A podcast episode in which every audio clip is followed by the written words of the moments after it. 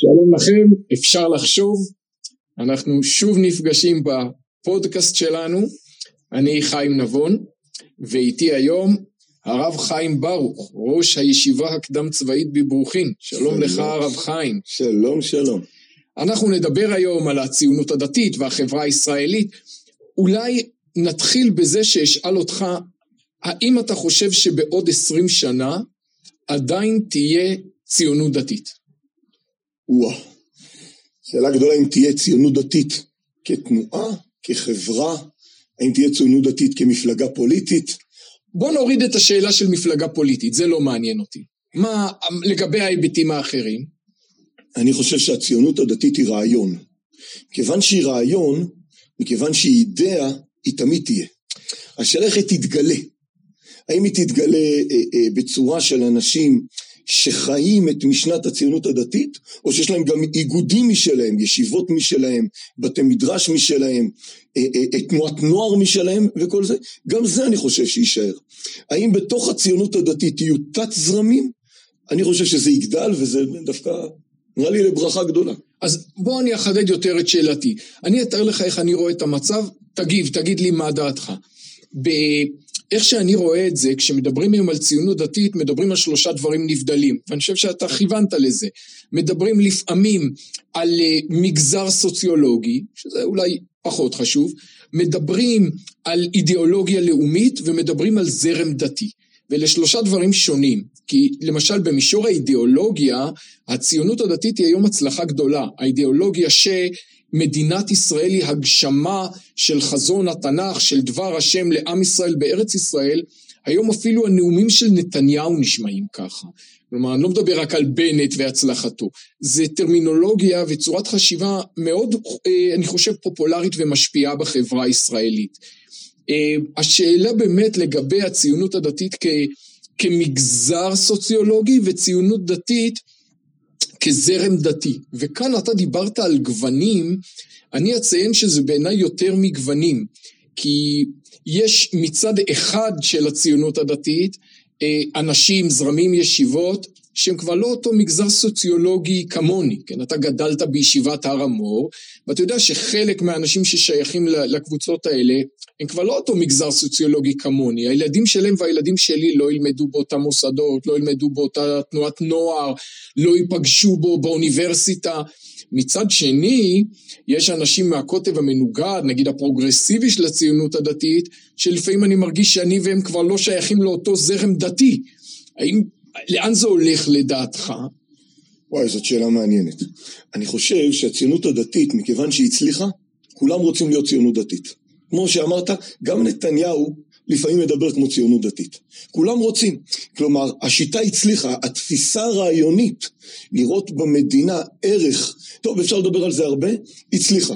ולכן הרבה מאוד, המגזר גדל, המגזר גדל. ככל שהמגזר גדל, מתחיל בירור מאוד עמוק. אני יותר ציוני, אני יותר דתי, הציונות באה מכוח התורה, מכוח הדת, או שלציונות יש ערך עצמי, בלי קשר להיותי דתי. האם ככל שאני יותר דתי, אני יותר ציוני, אולי אפילו הפוך, ככל שאני יותר דתי, אני פחות ציוני. מה המקום הציוני והדתי שהולכים ביחד? אני, כשהייתי בבני עקיבא, גדלנו על תורה ועבודה. כולנו גדלנו על תורה ועבודה. האם, האם היום הבירור הזה, שאני גדלתי בכפר הרועה, מושב, נחמד, נקרא לזה ערש הציונות הדתית, לא יודע, יש עוד הרבה מקומות כאלה, עם הרב נריה, עוד רגע יום, אה, אה, אה, אה, היום שבו הוא עלה למרומים, 25 שנה, הציונות הדתית הייתה כאילו, כאילו זה כמו טבעי כזה, טבעי כזה, התורה והעבודה, שילוב מנצח. המקור של העבודה, האם הוא מגיע מהתורה? האם, האם התורה היא הכוח שמניע את העבודה, או יש לעבודה ערך בפני עצמה? אני חושב שאנחנו בתהליך בירור מרתק. זה תהליך בירור שעובר גם על מדינת ישראל. זה תהליך בירור שעובר על כל תנועה רעיונית. אני חושב שחלק מהבירור הזה, אה, אה, זה נכון שיש קבוצות שרוצות, אני רוצה, הן קצת לועגות לציונות הדתית. משני הקצוות. יש קבוצות שרוצות להגיד, אנחנו כבר לא ציונים דתיים, ולפעמים אפילו קוראים להם חרדים, חרדים לאומיים או כל דבר כזה. ויש קבוצות שרוצות להגיד, אנחנו ציונים, אבל על ה... אנחנו דתי, אבל עם הערכים שבה, הערכים האוניברסליים שביהדות, ופחות מחויבות להלכה. זה מפתיע אותי, אתה יודע, שאתה, השאלה שאתה מציג כקריטית, זה אם העבודה נובעת מהתורה, התורה מהעבודה.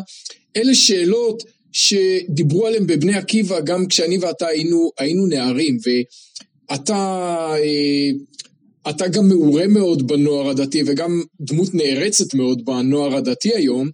אה, אני לא יודע אם זה השאלות שבאמת, שבאמת מטרידות אותם. כלומר, אתה מתאר שאלות שיש להן תשובה בספרי הרב קוק. התחושה שלי היא שהצעיר הדתי-לאומי לא כל כך מוטרד מהשאלות האלה. כלומר, הוא, הוא מהציוד הרוחני האינטלקטואלי שמקנים לו ב, בישיבה, אז הוא אחר כך יגיע לאוניברסיטה וידע מה לענות אם הוא יפגוש את ניטשה, אבל הוא לא יפגוש שם את ניטשה, הוא יפגוש שם את ג'ודית באטלר, כלומר... אתה נוגע בשאלה יותר קשה, הרבה הרבה יותר קשה. זה עוד לפני הציונות הדתית. האם התורה שלנו מחוברת לחיים? זה הרבה הרבה יותר קשה. כלומר, קורה מצב היום, אני יכול להגיד עליי, אני גדלתי כנער בכיתה י', זוכר את עצמי בכיתה י"ב, ידעתי שאני אהיה דתי. ידעתי שאני אהיה דתי, אני זוכר שהמחנך שלי יושב מולי ומנסה לשכנע אותי לישיבה, הוא אומר לי, אתה לא תישאר דתי. אמרתי לו, אני לא אשאר דתי, אתה דואג ליראת שם, אני אשאר דתי, אל תדאג, אתה יכול לסמן וי בבוגר הדתי. אבל אמרתי, לא שאלת אותי פעם אחת שאלה אם אני אוהב להיות דתי. אתה יודע רב, אנחנו כבר 18 שנים, אף פעם לא שאלו אותי אם אני אוהב להיות דתי. אז אני אגיד לך, אני לא אוהב להיות דתי. אני אהיה דתי! אל תדאג, אני אשאר דתי. אמונה, ערכים, מסורת, הרבה דברים. אני לא אוהב את זה. אתה יודע מה, נשים את השאלה בצד אם אני אוהב. זה לא מחיה אותי. לא מחיה אותי להתפלל, לא מחיה אותי ללמוד תורה. ככה הייתי כנער בן גיל 18. אני לא בטוח שהיום זה אחרת. ואז הבחור מגיע לישיבה, והישיבה היא בגובה מרומים, והוא במציאות, הוא במציאות. אז, אז הוא בהתחלה עולה קצת מתקדם, אבל אם הוא לא מחולל תהליך משמעותי, איך פעם ראשינו בעמקי תורתה וכפינו, אז אותו דבר, ראשינו בעמקי תורתה ורגלינו בעומק הבוט שאנחנו שרויים בו בכל הזוהמה של החיים, ואז הוא הוא כאילו עושה איזה תהליך משמעותי בישיבה, הוא כאילו, הוא מתקדם, הוא כאילו מתקדם, ואז הוא יוצא לחיים, ופתאום זה, זה, הממשק הזה הוא מאוד קשה. כיוון שהממשק הזה הוא מאוד קשה, בין הגובה של התורה והמציאות של החיים, זה הציונות הדתית. אני אגיד משפט שאמר לי אה, אה, להט"ביסט, חבר שהוא מקהילה להט"בית. בחור ירא שמיים, לפחות טוען שהוא ככה ירא שמיים. הוא אומר לי, אתה יודע, לחרדים אין בעיה איתנו. כי הם טוענים שהתורה והחיים לא הולכים ביחד. אז קל להם. אומרים זה לא מעניין מה אתה מרגיש, זה לא מעניין מה אתה חושב, התורה והחיים לא הולכים ביחד. אתם רוצים להגיד שהתורה והחיים הולכים ביחד. לכן, מכיוון שהנטייה שלי, לפחות ככה הוא טוען, היא אני, ואני רוצה להיות דתי, אתה תהיה בקונפליקט כל חייך. הוא אומר, ואתה תהיה בקונפליקט, החרדי לא בקונפליקט, לא אכפת לו למחוק את החיים בשביל התורה. לא אכפת לי מה אתה מרגיש, ככה כתוב בתורה. אתה רוצה שתסתדר. אם אתה רוצה שתסתדר, אתה תהיה בקונפליקט תמידי, ולכן אני מאיים על ההגדרה שלך מה זה תורה ומה זה חיים. אני לא לוקח את כל מה שהוא אומר כתורה מסיני. אני חושב שיש פה הגדרה מאוד עמוקה, האם הישיבה, או, ש, או שאתה אומר התורה, או התורה שאנחנו חיים אותה, היא באמת החיים, היא באמת החיים שלנו. אני חושב שסוגיית העבודה היא במקום הזה, כי בסוף כל הציונות הדתית היא לא קהל של לומדי תורה. אבל עזוב רגע את זה. מה שאמרת על להט"בים, אגב, זה בעיניי אה, מסביר למה הסוגיה הזאת מטרידה באופן הכי עמוק את תלמידי הרב קוק, לא רק את הציונות הדתית כמכלול. כי באמת תלמידי הרב קוק לומדים באורות התורה שיש הרמוניה בסיסית בין התורה לחיים, ומה אם זה לא מסתדר? אז אני, שאני תלמיד תלמידיו של הרב סולובייצ'יק, אומר, החיים הם עקדה. הרבה פעמים הקדוש ברוך הוא דורש ממך, לא תמיד, אבל לפעמים הוא דורש ממך קורבנות קשים. אני מבין את זה באופן עקרוני, למרות שזה כמובן לא פותר את הבעיה. כן, כן. ומי שרואה את התורה והחיים כמשתלבים באופן הרמוני, זה אחרת בשבילו, אבל אני רוצה שוב לא להישאר בסיסמה של התורה והחיים. תסביר לי מה אתה מתכוון שישיבות היום לא נותנות מענה למצוקה, או לא מדברות על כמה זה משמעותי, מה היית משנה? מה אתה מנסה לשנות? אתה עומד בראש כן. מוסד. אני אגיד ככה, הישיבות הוקמו לפני מאות שנים המודל של הישיבה הוא להצמיח תלמיד חכם. ככה הוא כמו הישיבות, אני לא מדבר לפני ישיבות הסדר. הישיבות ככללותם, וולוז'ין, וזה להצמיח תלמיד חכם. ואנשים נכנסים פנימה, ולאט לאט אה, אה, להצמיח את תלמידי החכמים של הדור הבא. כשאני הייתי צעיר, רוב הרמים בישיבות התיכוניות היו חרדים. עולם הישיבות לקח על עצמו להצמיח תלמידי חכמים. ו- ומלמדים ורמים בישיבות תיכוניות ותלמודי תורה וגן, וגנים ובתי ספר וקהילות וכל זה, ו- ו- ועולם הישיבות חולל מהפכה עצומה. אני עוד לא מחלק ישיבות הסדר, ישיבות גבוהות, זה לא משנה. העולם הזה בא להצמיח את עולם התורה, בכל הרמות שלו. ולכן יש מכון הוראה, ותעשה תעודת הוראה, ותלמד, ותצא לחינוך, ואיזה אידיאל גדול כזה לצאת לחינוך. אבל 80-90% מהחבר'ה לא יצאו לחינוך, הם גם לא מתאימים לזה. ואז הוא יוצא להיות, ואז התלמיד יכול להגיד, הרב האידיאל הגדול זה או חינוך או צבא. מה, אני מהנדס? אני אדריכל? שני ילדים, כלב, דשא, חתול ועוד משהו? אין גודל בחיים. הגודל זה או שאני אלמד תורה כל החיים, או שאני מחנך בחינוך. אז מה? אז מה? רגע, רגע. עולם המכינות קם כאילו הפוך. אנחנו נקדש אנשי מעשה, ונוציא אנשי מעשה אידיאליים לחיים. זה כאילו התרופה שניסו אז לתת בעולם המכינות. דרך אגב, לכן גם בעולם הזה, הצבא לא היה, בסדר, נעשה, נסתדר, נמשיך. העיקר זה אחד. אני חושב שצריך להוציא דגם חדש. ישיבות לאנשי מעשה. ישיבה שהמודל הוא לא הצמחת התלמיד החכם, כי אני אומר, הלוא בישיבה הזאת 80% יהיו רואי חשבון, עורכי דין, מהנדסים, הייטקיסטים, נהגי מוניות וסנדלרים, אני לא יודע מה. הם לא יהיו הרבנים. אני יודע, אני מכוון לשפיץ הרבני, אבל הם לא הולכים להיות רבנים. אז אולי כל סדר היום שמכוון להצמחת תלמיד חכם, צריך להיות מכוון אחרת, להצמיח אדם, ירא שמיים כל רגע. אז יש מכינה, מה הבעיה? אני חושב שהמכינות רצו לעשות את זה, אבל אי שם, שאתה מדבר שאתה רק מכינה לצבא, ואתה רק מכין למשהו, אתה, אתה כבר ירית, אתה כבר הרגת את התינוק. כבר הרגת אותו.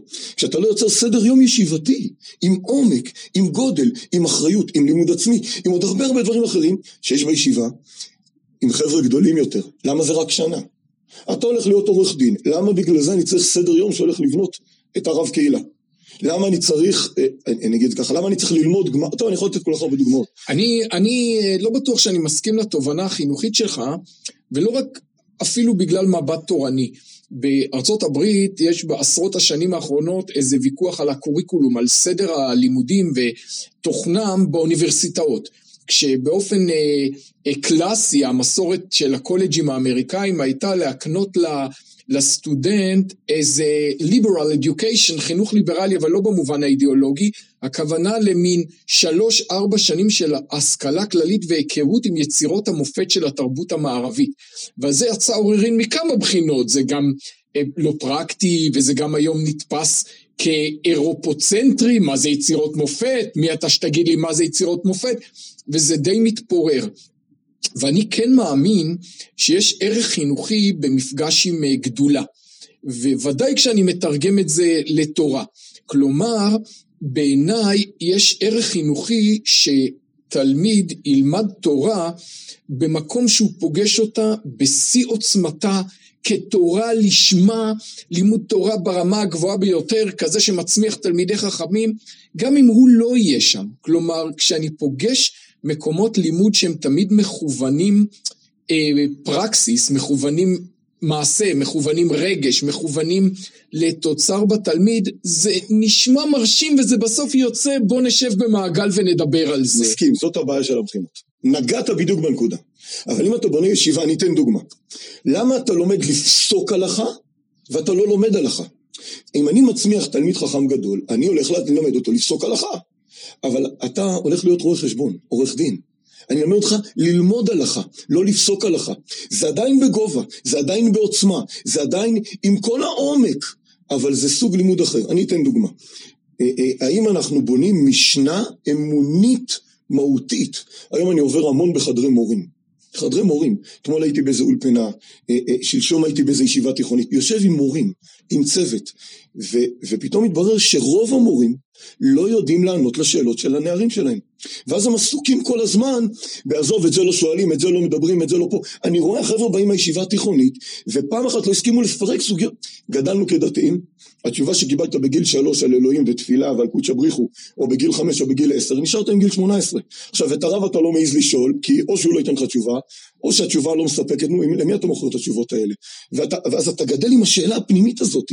ואני והרב מנותקים, הרב נמצא באיזה גובה מרומי, והוא לא יודע באיזה בוץ אני נמצא, הוא לא יודע באיזה עומק אני נמצא. עכשיו, הוא לא נוגע בי בסוגיות. אתמול שהייתי בחדר מורים, אמרתי להם, אתם מבינות לאיזה פער אתם מגיעים? הלוא מה קורה לכל ילד? הוא גדל והוא מסתכל על אבא, זה כמו איזה אלוהים כזה. הוא מסתכל, אבא זה, זה, זה, זה ענק, זה גדול, זה כמו שאני מסתכל על מישהו בגובה 6-7 מטר. וואו, זה ענק, זה גדול. ואז מה קורה? הוא לאט לאט לאט לאט לאט לאט, הוא... אז אבא זה לא... כי אם אבא לא גדל כל רגע, אם אבא נשאר כאילו באותו מקום, אז, אז לא ברור מה יקרה. אם אנחנו, אם, הדו, אם אנחנו לא כל הזמן בתהליך של גדילה, של בנייה, של חיפוש, עכשיו, למה ההורים הם כאלה? למה המורים הם כאלה? כי זה דור ש... גדלנו לתוך זה, אז הוא גם למד בישיבה, אבל הוא מעולם לא אה, אה, פרק סוגיות, שיטות אימוניות לעומק הדברים. אבל גם אצלנו אמרו אותו דבר. גם כשאני ואתה היינו נערים, אז אה, הסתובבו הרב אלי והרב אה, יגאל, ש, שזכותם אה, באמת תעמוד להם לדורות על המפעל האדיר שהם הקימו, ואמרו את מה שאתה אומר בדיוק. לא, אין בניין אמוני ולא פירקנו. יכול להיות שהם צדקו, מה שאני אומר הוא שהתחושה שלי היא שהאתגר של היום, האתגרים החינוכיים שיש לנו היום, הם לא רק בעצם העיסוק באמונה, ההתקדמות, המענה לשאלות, השאלות שהצעירים שלנו שואלים היום הן אחרות מאשר מה שאנחנו שאלנו, והם הם, הם אגב לא מאפיינות רק את צעירי הציונות הדתית, במידה רבה הנערים, הנערות שלנו, הם צעירים ישראלים, הם נמצאים במקום שהחברה הישראלית נמצאת.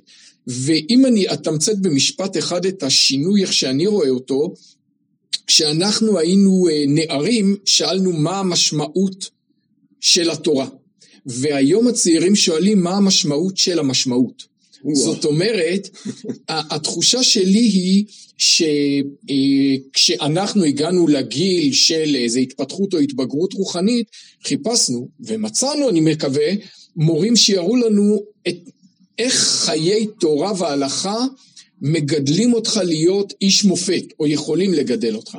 והיום אני מתרשם מתלמידים ותלמידות שלי שהם עומדים ושואלים, אבל מי רוצה להיות איש מופת?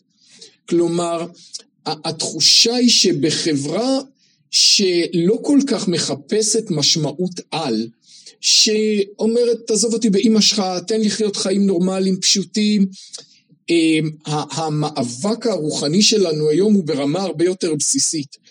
עוד, עוד קודם כל להסביר בכלל ברמה האנושית למה לחיות חיי אמת, למה לחפש חיי משמעות, מסכים, זה יותר עמוק אפילו, אני מסכים עם כל מילה. אפילו עוד יותר ניקח את זה. כשאנחנו גדלנו כנערים, כשאני התגייסתי לצבא, הפער ביני לבין החברים החילונים שלי הוא לא היה גדול. היה לנו המון ערכים שהסכמנו עליהם. עם החברה, החברה הישראלית, להיות ישראלי לא סתר את רוב הדברים בתורה. כולנו הסכמנו מה זה ציוני, ומה זה יהודי, מה זה התבוללות, ומה זה משפחה. הסכמנו על זה, זה היה כאילו זה לא היה על זה דיון. הסכמנו מה זה ככה ומה זה ככה. אני גם הייתי אצ, אצלהם, מצטער לפחות, עם קודשא בריחו. זה היה דיון, זה היה, כאילו, בניגלה זאת הייתה המחלוקת. היום לצעירים שהולכים, המחלוקת היא על הכל. על הכל. מה זה יהודי? מה זה ציוני? מה זה משפחה? מה זה, הכל התבוללות, הכל, הכל, כל הנרטיב, כל זה מחלוקת שלהם עם עצמם קודם כל. בדיוק, זה מה שבאתי להגיד. ועכשיו, כשאתה, כשאתה, התורה נמצאת לא רק רחוקה, אלא בדור אחר, עכשיו זה גם לא, זה גם לא אותה שפה. זה גם לא, עכשיו, אני אוסיף עוד משהו. מי שלא מבין את החוויה הזאתי של מה שהוא מקבל בסדרות שהוא רואה, ובטלפון שנמצא לו הכל, וכמה הוא שקוע שם, הוא קשה לו מאוד לעבור לתורה. קשה לו מאוד מאוד לעבור אותה לתורה. אני חושב שהם מחפשים משמעות. הם אבודים. אני רואה שבכל מקום שאני מדבר עם חבר'ה בכיתה י"ב, העיניים מתחילות לבכות. הם מחפשים, את, הם יודעים, אין מישהו שלא נמצא עם פלאפון, או איפה שהוא לא נמצא, שהוא מרגיש שזה זה, זה, זה, זה לא הוא. וזה לא טוב לו, והוא מבזבז את הזמן, והוא מוחק את הזמן, והוא רוצה סיבה לחיות, הוא רוצה סיבה לקום בבוקר.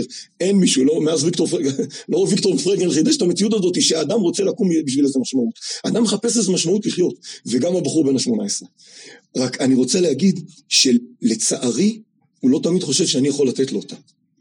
ואז מתחיל השבר, שהוא כבר יותר מדי נכווה מרבנים שלי, או מהתורה, שהיא לא זאת שיצרה לו את המשמעות. כן, אני כבר יודע מה תיתן לי, תגיד לי ללמוד תורה ויהיה בסדר.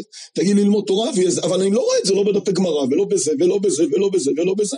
ואז תראה, כאלה שבורחים לחצי יום לעבוד בחקלאות, וכאלה שבורחים להתנדב, וכאלה, כי הוא מחפש את זה, הנוער שלנו אידיאליסטי. אז בואו נדבר רגע לא על הנוער שלנו, באמת על החברה הישראלית כולה.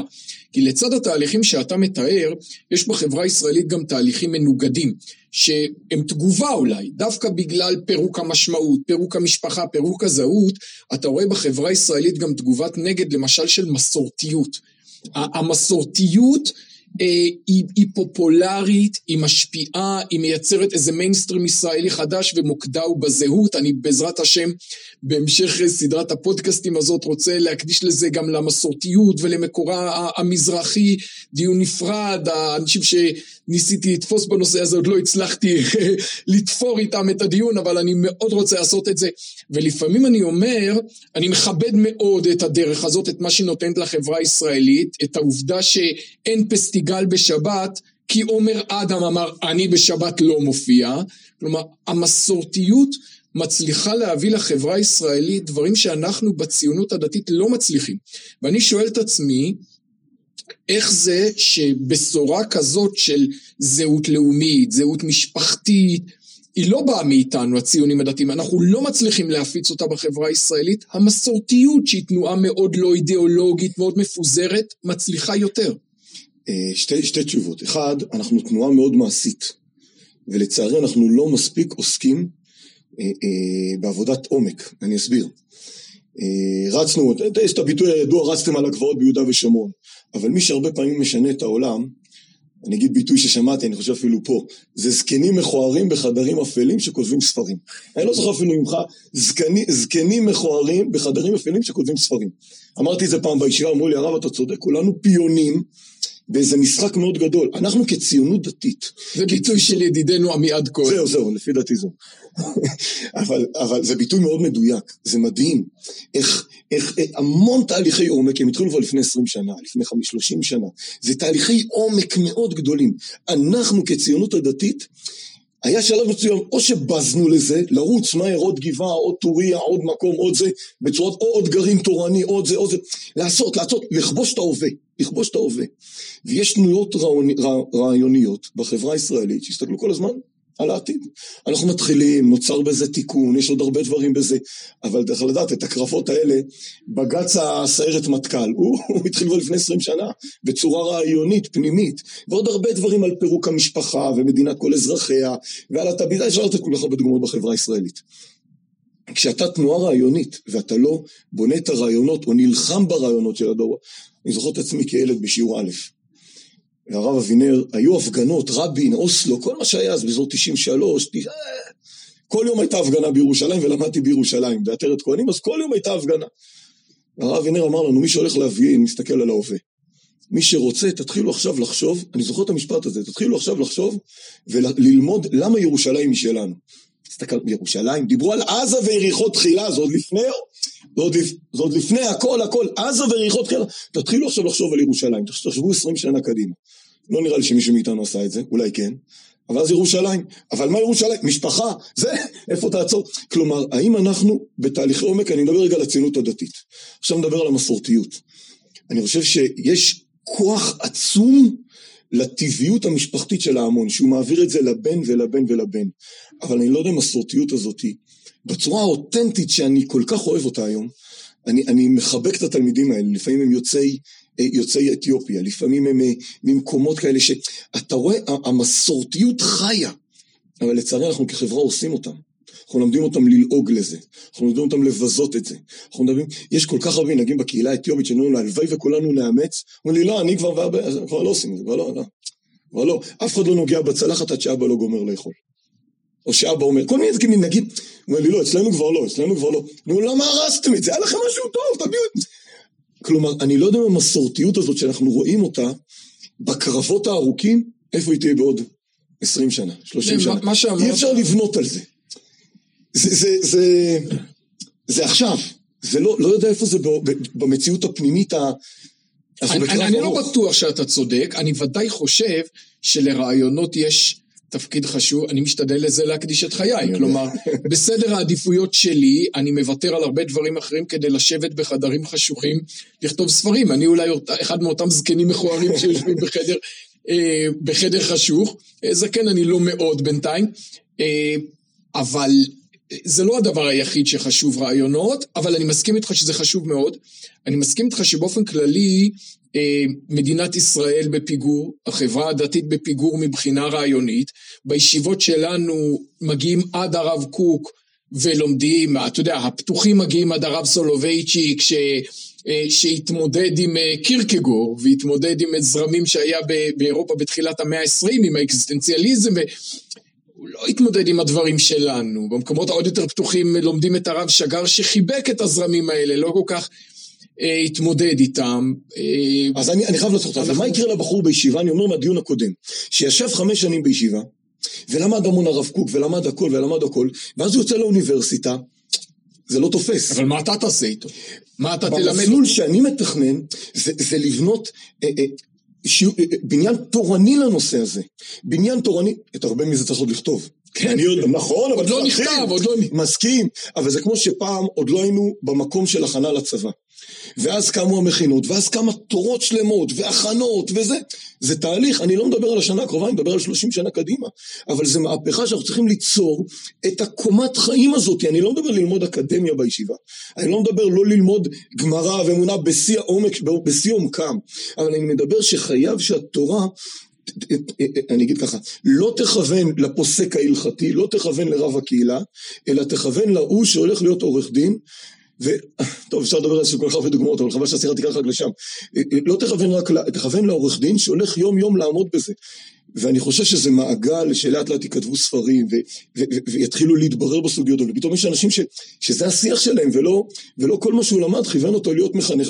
והרבה פעמים הוא לא יצא מחנך, או קצין בצבא, לא שווה, נו, מה אני אעשה? סתם נהנית. אתה, אתה באמת בן אדם שפוגש הרבה אנשים, אתה מג"ד במילואים, אתה מסתובב לא רק בחברה הדתית. כן. באיזה אה, איזה נקודה אתה מרגיש שיש לך אה, דיאלוג משמעותי עם אנשים לא דתיים? כלומר, כשאתה יושב במילואים על כוס קפה עם הסמג"ד שלך או עם המ"פים או אני לא יודע עם מי, איזה נקודה אתה מרגיש, פתאום מוצאים שפה משותפת, לך יש משהו להגיד להם ולהם יש משהו אה, אה, גם ללמד אותך. ללמד אותי יש המון. אני, זה, זה מדהים, הם, הם, טוב, יש הרבה מה ללמוד. השפה המשותפת נוצרת כשיש אותנטיות. כשאני נצבע בתואר השונא להט"בים, אז נגמר הדיון. שונא נשים, לא יודע, כל דבר שלא יכולים להדביק לי. אבל מהרגע שיש אותנטיות שאני מדבר, גם לי זה קשה. אין לי תשובה. אני באמת רוצה שאותו בחור, אני מבין את הכאב שלו, שהוא לא נמשך לי, אני מבין מאוד את הכאב שלו. אבל מצד שני, אני גם, מה אני עושה עם תלמידים שלי שהם כאלה? אני לא אגיד לו עכשיו לעבור, אמר, אבל מה אני עושה איתו? או שאני אבא לשש בנות. אני רוצה שהם יתפתחו בחיים. אני רוצה שהם יופיעו את כל כוחותם. מצד שני, אני גם רוצה שהם יהיו ראיות, ואימא, ויבנו משפחה. איך זה עומד מול זה? כלומר, אני, אני בהדרת נשים, כשנוצר משהו אותנטי, כשאני לא בא עם הטייטל של הכיפה על הראש, או שהוא לא בא עם הטייטל הוא החילוני, והוא לא בא עם, עם הטיקט הזה, אז מתחיל להיווצר משהו מאוד פנימי. לכן גם אני חושב שגם בציונות הדתית, אנחנו משפחה של שמונה ילדים, ההורים שלי, אני הבכור. אני יכול להגיד שבמנעד הרחב, יש כאלה שנשותיהם, אני אגיד בשביל הסטיגמה, הם בלי כיסוי ראש, והוא לא הולך עם כיפה, כולם בציונות הדתית. כאלה, כאלה וכאלה, כאלה וכאלה, כאילו כל המנעד קיים. אבל אנחנו משפחה, ותמיד נשאר משפחה. ושכל פעם, אני אגיד שהקמתי את הישיבה, הראשונים ש... כל פעם היו צועקים עליי בשולחן שבת עם השטויות שאתה עושה ותפסיק עם זה וכל הדתיים הפנאטים האלה והקו והזה והזה אבל הם היו ראשוני התורמים, מגייסי הכספים ואלה שרצו שזה יצליח. אבל אני חורבן המדינה לשיטתם, חורבן הציונות הדתית. כי, כי, כי יש משהו יותר גדול במשפחה. ואם הציונות הדתית תדע לשמור על המשפחה, עכשיו אני אמשיך, אם עם ישראל ידע לשמור על המשפחה, מה שלפעמים השיח הפוליטי הורס אותנו, מקלקל את זה מאוד, כי הוא כל הזמן רוצה לקטב, רוצה לקטב, אז אפשר לריב. כל פעם שהולך להיות בחירות בוואטסאפ המשפחתי, כל האחים שלי עכשיו זה זה, והוא זה זה, והוא לא זה, והוא לא הגיע לבנט, והוא זה, לא משנה, כל הזה. אבל, אבל אם נשמור על המשפחה, ננצח, גם כעם, ובטח כציונות דתית. ואתה אופטימי? אני מאוד מאוד אופטימי. אתה אופטימי כתכונת אופי, אבל אתה אופטימי מתוך ניתוחך את החברה הישראלית. אני חושב שככל שיותר ויותר אנשים יילחמו על זה, אנחנו נהיה במקום יותר טוב. אני אגיד ככה, אין עתיד למי שינסה לפרק את זה. כי מי שינסה לפרק את זה, הוא מהר מאוד יצא החוצה, הוא החליט שהוא לא במשפחה, המשפחה תישאר. אז אולי תקטן, תגדל, תקטן, תגדל, אבל מי שיחליט שהוא לא חלק מהמשפחה, הוא לא יהיה חלק מהמשפחה, משני הצדדים. כי הוא רוצה להיות יותר תורני, ואז הוא ש"ס, אגודה, לא יודע, עזוב, לא, לא מצד הפוליטי, אז הוא יהיה מחוץ למשפחה. הוא יהיה בן דוד קרוב, אבל הוא יהיה מחוץ למשפחה. אני לא חושב שיש כאלה, אבל אני חושב שאם יש כאלה, ולפעמים יש, יש יצר הרע כזה, לבדל, לפ... תלמידי חכמים בישיבה, כל הזמן עסוקים להחליט במה אני חולק עליך. מה אני חולק עליך, מה אני לא חולק עליך. אם במסכים אני, על 95% מהדברים אנחנו נסכים, ונדון ב-5% שאנחנו חלוקים. כל היום. ונעשה את ה-5% האלה, 100%. זה מדהים, כי ככה, ככה אנחנו בישיבה עושים. אם אני מסכים איתך, אין לי מה לדבר, מה, אתה לא מעניין. אני רוצה לדון באחוז שאנחנו חלוקים. באחוז שאנחנו חלוקים. אני יכול לקחת את הרבנים הכי ליברליים, אני לא יודע אם אני חלוק איתם על חמישה אחוזים. אבל כל היום נדון בחמישה אחוזים האלה, כי זה המעניין. אבל זה אצל עולם הרבנים. כשאנחנו יוצאים החוצה לחיים, אנחנו צריכים לעסוק ב-95% ולא בחמש. וזה לפעמים שאנחנו מתבלבלים, אנחנו לוקחים את עולם הישיבה, וגם בחוץ אנחנו עסוקים כל היום בחמש אחוז האלה, ואתה כזה אתה כזה, אתה כזה אתה כזה, אתה כזה אתה כזה. חברה מעורבת, שילוב נשים, מסכימים על 95% מהדברים. אז uh, אני חושב שאתה ואני אולי דוגמה לאופטימיות שלך, אנחנו שייכים כביכול לשני זרמים מאוד שונים בציונות הדתית, ואנחנו גם חברים טובים וגם באמת מסכימים על, uh, אני מקווה, על יותר מ-95% מהדברים. Uh, כתמיד... מותר לגלות שרצינו שתלמד בישיבה. ודאי מותר. אה, אתה יודע, אולי עוד נצליח. אה, וכתמיד לעונג היה לפגוש אותך ולשוחח איתך. תודה רבה לך, הרב חיים ברוך. אפשר לחשוב. תודה רבה.